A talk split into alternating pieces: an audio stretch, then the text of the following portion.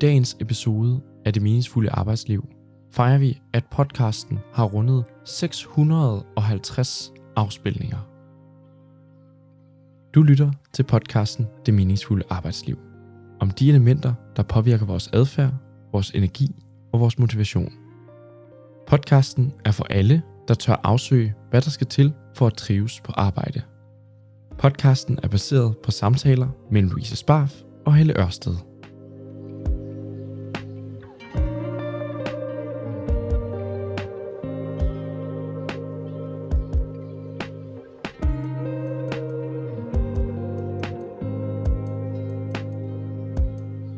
Hej Helle. Hej Louise. Og det er godt at have dig tilbage i sofaen. Tak fordi jeg måtte komme hjem igen. det var godt. Ja. Vi skal tale om øh, job på Håbets Allé. Det skal vi. Efter mm. en fantastisk samtalesalon i mandags. Ja, det var virkelig øh, det var meget inspirerende. Vi havde jo besøg af Christian Kemp, som har skrevet en digtsamling om det alt det grofulde, meningsløse øh, og også meningsfulde, vi kommer ind i vores arbejdsliv. Øhm, og han delte mange af de refleksioner af, hvordan man kan komme i en kasse, når man bliver øh, administrerende direktør og bliver tænkt på en bestemt måde. Og derfor var det så skønt, at han på en eller anden måde på bagkant af det har givet sine tanker og refleksioner øh, og fældet dem ned i en digtsamling. Det er så utraditionelt og så anderledes. Øh, og vi var vilde med det. Så vilde. Det var sjovt at høre hans historie. Han introducerede med at fortælle om sin karriere. En klassisk, klassisk direktørkarriere. Og så øh, har han undervejs samlet alle de her ting, han ikke kunne gøre noget ved. Han ikke kunne lave om, men efter, efterfølgende har tænkt, det skal vi gøre noget ved. Det er vel det, der har været meningen med digtsamlingen. Lad os gøre noget ved det. Lad os smide mus-samtalerne væk, eller bare for at sige noget. Ja, øhm, og jeg ved ikke, om, altså, om det ikke er noget, man ikke kan gøre ved, fordi det er jo de refleksioner, vi glemmer at gøre os. Hvorfor holder vi de her møder? Hvorfor smider vi ikke det åndssvage mandagsmøde ud, som ikke giver nogen værdi, men vi gør det bare, fordi nogen engang indførte det.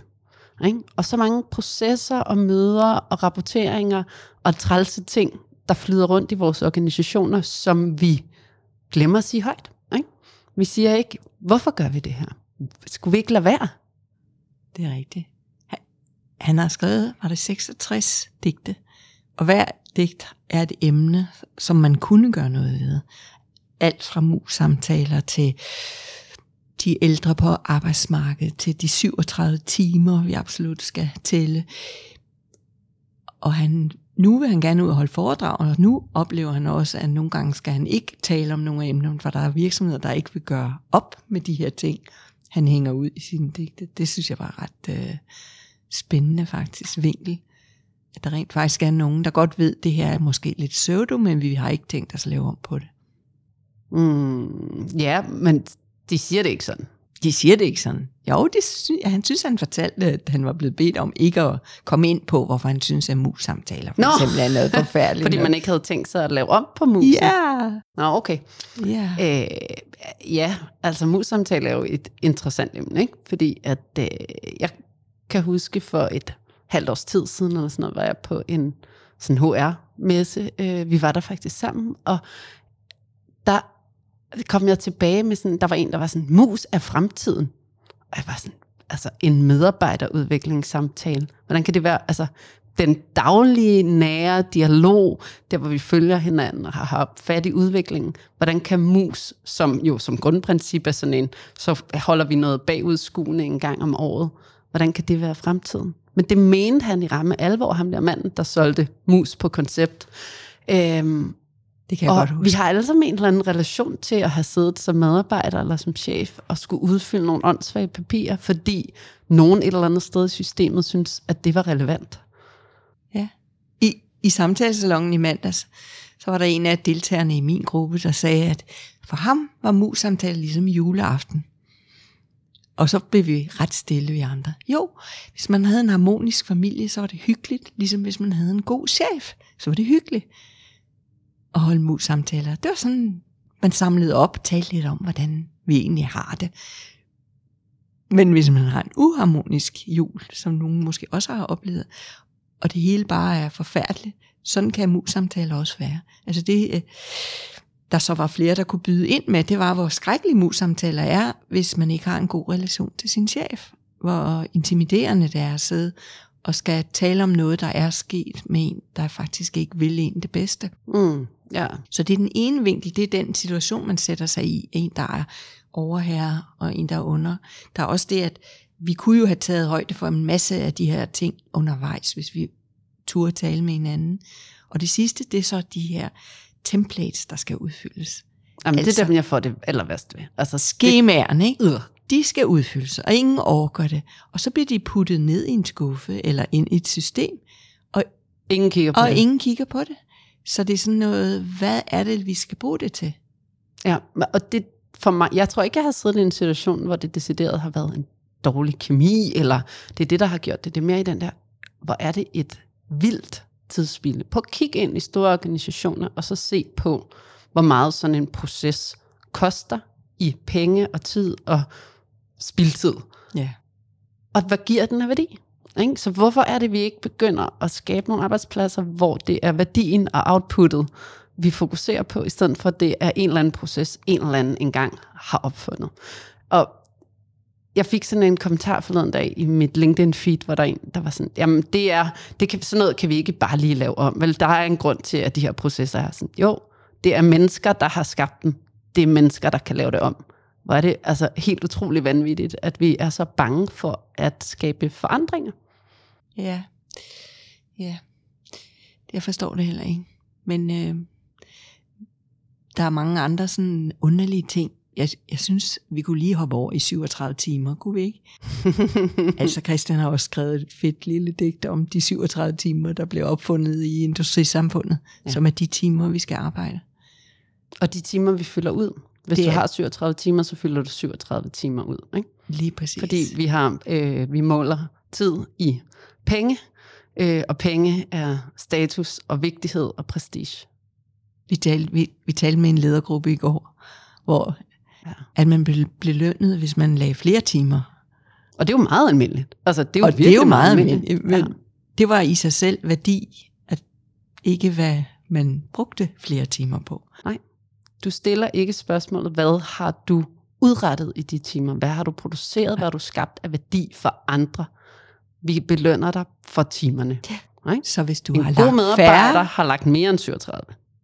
og Ikke? hvis en du har dårlig har lagt færre, færre. så får du det at vide. Ja. Jo, hej. Mm, I din performance rating. Det er noget af det, vi gerne vil have, skal laves om. Ja. Mægtig gerne. Mægtig gerne. Job for håbets allé, øhm, synes jeg er en fed titel, fordi det er også sådan en, mm, der er en drøm, ikke? Der er en drøm i, at vi kan håbe på, at vi en dag lander et meningsfuldt job. Ikke? Mhm. Job på håbets allé. Jeg synes, det er en, det, jeg synes, det er en fin, en fin titel, øhm, og egentlig meget mm, relevant for os alle sammen at kunne stræbe efter at nå hen der på håbets allé. Men eksisterer det job? Ja, Der er del med langt der er et stykke, lang, et stykke vej endnu. Mm, ja. Et af emnerne fra i går, eller fra i mandags var det, samtalesalongen var, det var også øh, de ældre på arbejdsmarkedet. Den debat havde jeg stor øh, både energi og entusiasme i at deltage i. Og det kom frem i deltagerne, at det er svært at ansætte nogen, der er ældre end en selv. Vi diskuterede jo først, hvorfor er det, at hvis man er 50 plus, at man så ikke kommer til samtale.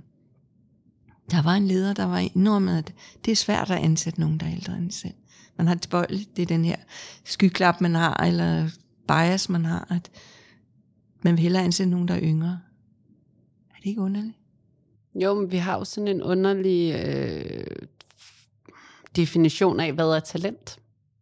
Ikke? Talent er, øh, så er det så er du ung, og så er det fordi, du sådan på en eller anden måde stadig er lidt uprøvet, eller, øh, eller du har været rigtig hurtig til at tilegne dig viden, og dermed et talent. Ikke? Alle de lister, der laves ikke, og hyldes, uh, Berlingske top 100, ikke? så er det sådan en, så vi hylder det der med ungdommen på arbejde. Men når vi taler diversitet og mangfoldighed og inklusion, så skal vi have noget fra alle. Mm. Øh, tykke, tynde og smalle, fik jeg lyst til at tilføje, men det er jo fuldstændig ligegyldigt. Alder, erfaring, øh, og det bliver jo tit en kønsdiskussion, men lige præcis alder er en både og. Ja. Ikke? Men den findes. Der var ikke nogen rundt om mit samtalebord, der ikke anerkendte, at øh, det er et problem. Hvad kan vi gøre ved det? Ja, jeg får lyst til at lige finde den og læse den, fordi den var faktisk ret fin. Kan du huske, hvad Den gamle? Ja, det er side 35.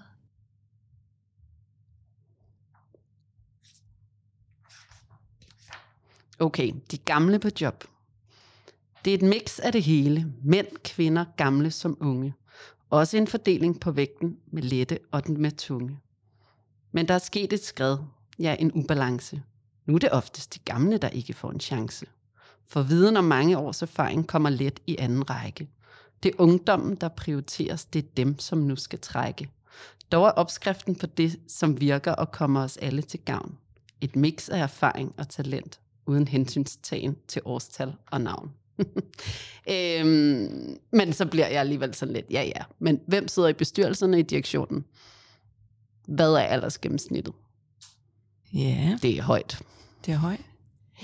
Det, øh, så ja, der er, diskussionen er bestemt relevant, øhm, men det er, jeg synes, det er mangfoldighedsdiskussionen, der er den interessante her. På alle niveauer, i alle typer af opgaver, at vi er nødt til at have et diverst perspektiv for at kunne flyttes. Det er jeg faktisk helt enig i. Men når nu det kommer ned til den enkelte afdelingschef, der skal ansætte, og der ligger et antal ansøgere, så ligger de yngre altså i bunken, eller yngre, dem der er på alder med en selv, og dem der er yngre, de ligger i bunken, som bliver taget ind til samtale. De andre kommer ikke til samtale. Der er en bias, som vi ikke kan komme om med den. Altså jeg er enig i, at vi skal diskutere diversitet, men man kunne også samle bare lige det emne op og sige, hvorfor, hvorfor sker det? Og ligesom i talesæt, det ligesom vi kan i talesætte, hvorfor der ikke finder flere kvinder i bestyrelser, flere kvinder i ledelsen. Mm. Det, den brede diversitet tale bliver nemt sådan lidt, øh, ligesom når vi taler klima ud og blive specifikke. Hvis vi går ned og nejler den på en enkelt øh, de værste område, som for eksempel alder, Mm. så kan vi, vi kan måske udskamme den holdning, der findes, at når man er 50 plus, så fungerer man ikke på arbejdsmarkedet mere. Jeg kunne jo godt tænke mig, jeg repræsenterer den jo. du lever den da. Jeg lever den. Jeg lever den. Men jeg har været headhunter nogle år, og, og fået at vide af mine kunder, at øh, når jeg skulle komme med kandidater, skulle de helst være under 50. Jeg, øh, Altså en bevidst, altså en udtalt bestilling Ja, fra kunderne. Ja, vi har ikke brug for flere i den gamle, den gamle vi, har, vi har rigeligt i den ældre årgang, de ældre årgange. Vi vil godt have nogle yngre. Så om jeg ikke godt vil lede efter nogle af de yngre rækker. Men hvis det så, øh, nu prøver jeg at vente den om, og sige, hvis det så var, fordi man jo kun havde nogen i en vis aldersspænd, var det så med rette, at man søgte mod noget, der kunne komme med nye input? Altså Eva Berneke fik der øh, en helt, øh, for mig et par år siden, virkelig klø, da der var kommet et papir frem fra, øh, at de havde sagt, nu ansætter vi kun unge IT-talenter. Ja. Men organisationen var også måske op af en vis alder. ja. Hvis det var det, der var argumentet, så kunne jeg sagtens forstå det. Men det var et, Ja, øh, det var, man må ikke skrive det ned. det var et, øh, man ikke sige det det var en HR-direktør, der selv var under 50, og synes at dem over 50, de var for gamle. Det, øh, det var det. Vi fik så talt om det, så jeg kom med en, der var 56, tror jeg, han var, og han blev ansat, fordi jeg udfordrede hende og sagde, at jeg synes, det var diskriminerende. Men det er det også. Og det og, synes jeg, det er, fordi det er kompetencerne, og det er talenterne, vi leder efter, Men- og de kan have alle aldre. og vi tror jo faktisk, at det mest perfekte tidspunkt i dit arbejdsliv, det er lidt den alder, jeg har nu, ikke? Jeg er 42. Og jeg siger, det er nu, du skal shine. Hvorfor har du sagt dit job op? Hvorfor har du forladt din... Øh, hvorfor, hvorfor er du ikke direktør længere end i en stor virksomhed? Det er, nu, du, det er nu, du har chancen. Hvad mener I? Altså, jeg skal være på arbejdsmarkedet i 30 år endnu. Ja. Men vi, kan, vi tør ikke se på, at vi jo hele livet igennem henter erfaring og viden ind, og vi kan gå til siden og opad og nedad. Nej. Og at, at at vi har brug for et divers spænd. Det er rigtigt. Det er rigtigt. Det kan jo så føre os over i debatten om pauserne, livspauserne. Jeg læste for nylig, at de fleste, der laver, tager en livspause, en bevidst livspause, mm. siger, sit, siger job op, øh, tænker sig om, trækker stikket, de er mellem 45 og 55. Og øh, det er jo godt nyt, synes vi, fordi vi hylder pauserne. Mm. Men det er stadig ikke sådan Men de gør det. Øh, fordi der er rigtig mange af dem, der har løbet op af den klassiske karrierestige og blevet træt. Ikke? Jo. Og se nogle af de her ting, som Christian jo skriver om i sin mm. digtsamling, ikke? At, at bagsiden af den succesmedalje, du jagter, er fuld af øh, ubalancer og ting, der øh, dræner din energi, og ting, som er meningsløse. Ting, som vi ikke engang tør i talsætte. Vi tør ikke tage det ind i rummet på arbejdspladsen af at sige, hvorfor gør vi det her? Hvorfor holder vi det her med? Hvorfor øh, har vi de her processer? Fordi enten så bliver du den lidt irriterende, der bliver ved med at stille spørgsmål, men der er ikke nogen, der laver om på det. Nej, det er rigtigt. Vi havde faktisk debatten om pauser i mandags i samtalesalongen. Og der var en, der sagde, at, øh, at hun havde forstået, det ville være godt lige at tage et break midt på dagen, gå ned, gå ud, gå ud i solen, gå ned og hente en kop kaffe, men hun gjorde det ikke, for det gjorde man ikke på den her arbejdsplads. Mm. For så arbejdede man jo ikke, hvis man ikke var til stede. Ja. Og vores ledergruppe i går, der var den også, en af lederne havde taget en pause, gået ned og hentet en kop kaffe og to, og de andre ledere sagt, wow, så arbejder du jo ikke. Selvom, Nej, og så følte hun sig og så øh, følte hun skamfuld. Ja, Ja. Øhm, og og det var altså underligt. det er, altså, det ligger mig jo ekstremt meget på sinde, at vi får ændret øh, den kultur. At vi ikke forstår, hvorfor pokker, at et sundt arbejdsliv er dybt afhængig af, at vi har pauser. Og det, man behøver ikke at tage en livspause. Øh, det gør man først, når man er blevet rigtig, rigtig træt og rigtig udkørt, og har lagt for mange timer i alt for mange år. Men bare pauser. Små pauser. Der var, jeg høre en, der engang sagde, at da vi fjernede cigaretten fra arbejdspladsen, så fjernede vi også pauserne. Ja.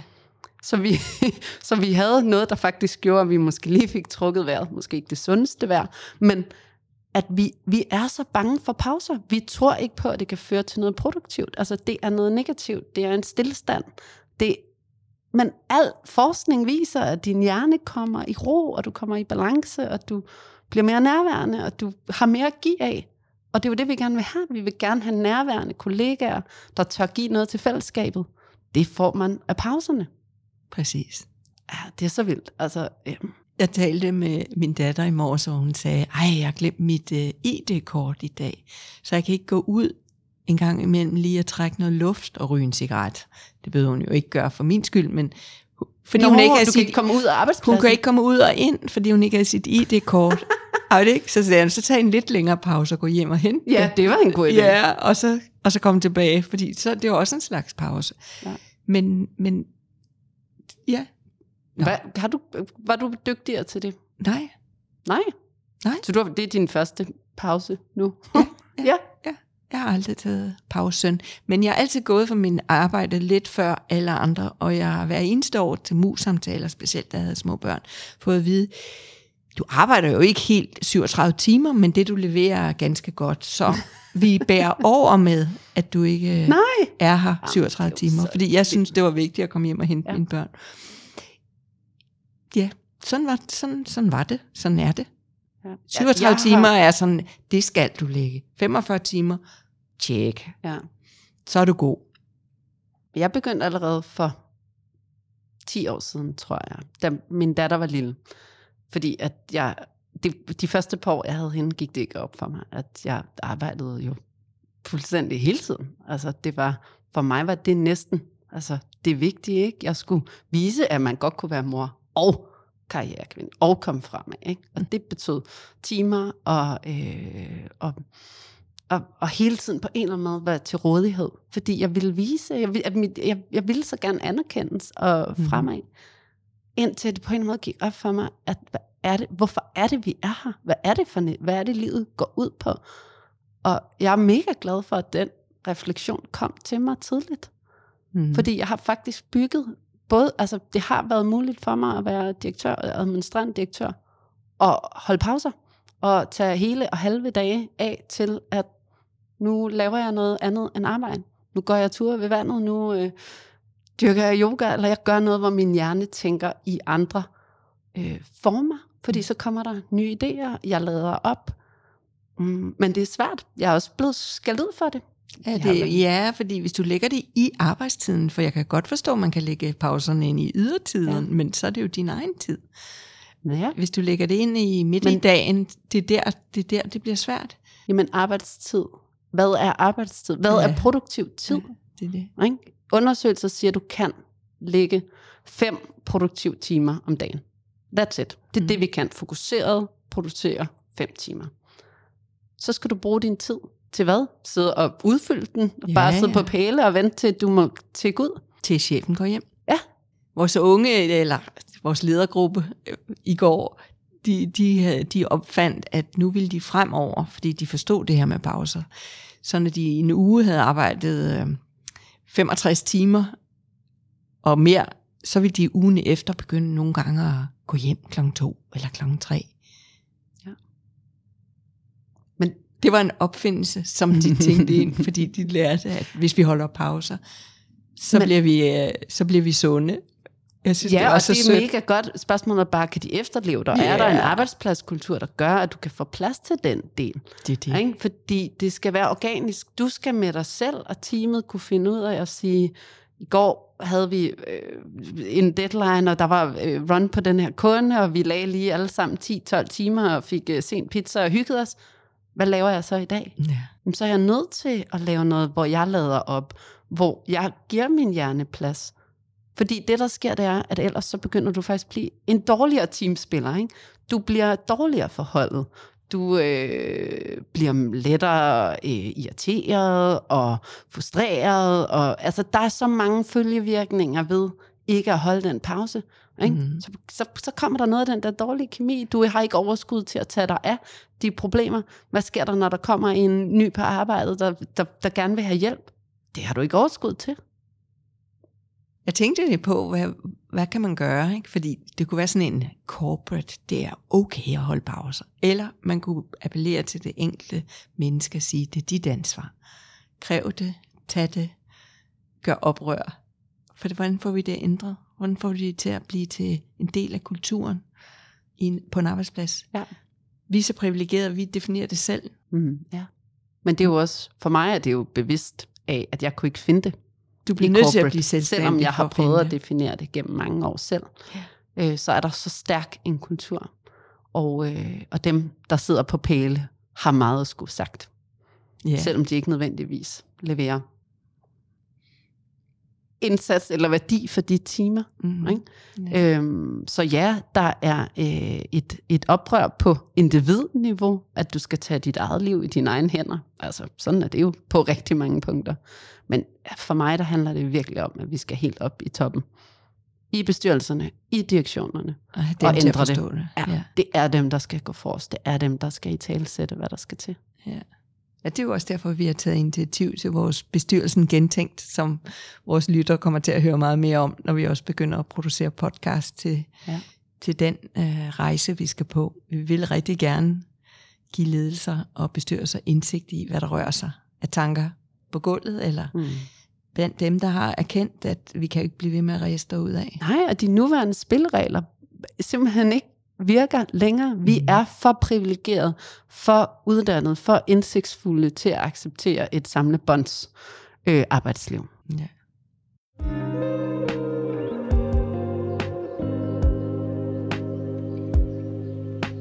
En ting, jeg har tænkt over, det er, at altså den pause, man har med ens kollegaer, når man holder pause og sidder ude og, og en kop kaffe, det er også der, altså i hvert fald hvis man arbejder i, i kreative fag, det er der, de gode idéer kommer. Fordi du kan sidde to timer og grave efter den rigtige tanke, det rigtige koncept.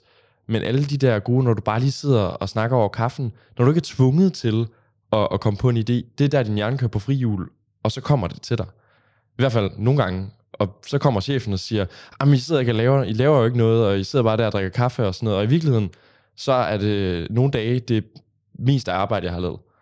er kommet, eller det bedste arbejde, jeg har lavet, er kommet i pausen? Det var en fed refleks- refleksion fra Emil, vi lige fik med der, Ja. synes jeg. Og jeg får bare lyst til at sige, at i hvorfor er det, at vi har de her, øh, sådan, nu, øh, nu skal I sætte jer ind i det her mødelokale, og så skal I brainstorme på nogle nye idéer, eller en ny produktudvikling og sådan noget. Og du kan ikke fremtvinge den proces. Ikke? Kunstnere og alle de store forfattere, og, øh, de, går, de, de er blevet inspireret andre steder, ude i naturen, i der, hvor hjernen og tankerne får frit flow. Og så det der med, at vi prøver sådan at bokse det endet i sådan en, nu skal I kunne producere en idé, uden at tænke på, at idéerne kommer, når vi går i vinterhi, eller at vi på en eller anden måde går, laver hjernen komme ned i tempo og tænke over noget andet, eller vi inspirerer sig af andre mennesker og sætter, sættes i en kontekst, hvor vi har nogle andre samtaler. Og det er det, vores samtalesalon kan.